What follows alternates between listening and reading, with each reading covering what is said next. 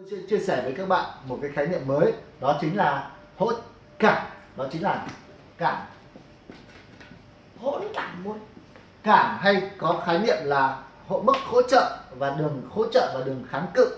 Thế nào là đường hỗ trợ và thế nào là đường kháng cự? Giả sử như trong chúng ta sẽ nhìn thấy ạ? Trong giao dịch tài chính thì ở một thời điểm nào đó giá nó thường có thể chỉ dao động ở trong một cái đường ống nhất định nó sẽ nằm ở trong một đường ống. Nghĩa là giả sử như ở đây là chúng ta nhìn thấy là thị trường đi lên thị trường đi xuống xong rồi đi lên xong đi xuống xong đi lên xong đi xuống xong đi lên xong đi xuống xong rồi lại đi đi lên. Như vậy ở đây chúng ta có ba cái đỉnh ba cái đỉnh.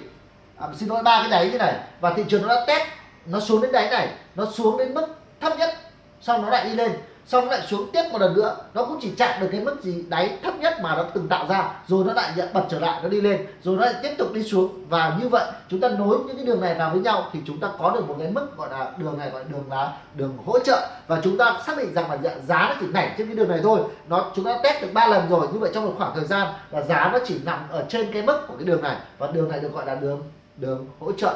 Và tương tự như vậy, tương tự như vậy thì chúng ta sẽ có à, trong trường hợp là chúng ta sẽ nhìn thấy là gì? nó đi lên giá thị trường đi lên đi lên đi lên chạm cái đường kháng cự ở trên này. Trên đây đây là một cái đỉnh nó tạo ra một cái đỉnh. Nó tạo ra cái đỉnh xong đó là dạng nó lại đi xuống. Sau nó đi xuống và nó đi xuống đến mức độ nào đó nó lại đi lên. Và đi lên nó cũng chỉ đến cái mức mà gì ạ?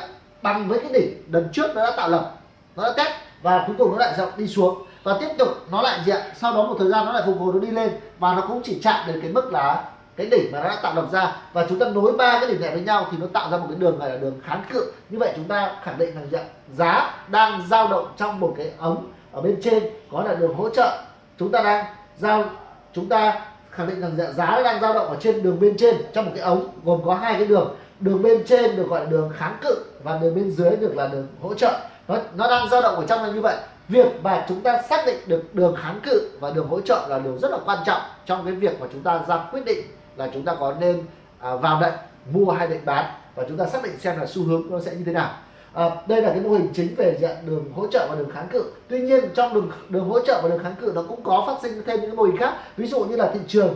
Trong trường hợp mà nó test đến đây nó xuống đến đây nó xuống đến đây một đỉnh rồi và nó đi đi lên rồi nó đi xuống và thị trường đi xuống đi xuống vượt qua cái này nó phá vỡ cái đường là đường hỗ trợ này nó đi xuống sâu hơn nữa và nó sẽ tạo ra một cái nó sẽ tạo ra một cái xu hướng mới. Nó tạo ra một cái xu hướng mới. Và lúc này cái đường hỗ trợ bên trên lại trở thành đường kháng cự. Đó, trở thành đường kháng cự. Và cái đường kháng cự bên trên này lúc này trở thành đường đường hỗ trợ. À, mọi người hiểu không ạ? Tương tự như vậy đối với lại dạng đối với lại thị trường cái đường kháng cự. Và thị trường nó đi lên. Thị trường đi lên. Đi lên đi lên đi lên lên lên nó vượt qua phá vỡ cái đỉnh cái đường kháng cự này. Nhưng nó cũng không lên được đỉnh bên trên này, nó tạo ra một đỉnh mới, nó tạo lập ra một đỉnh mới và nó đi xuống. Và đây lúc này nó sẽ xuất hiện ra thêm một cái ống mới.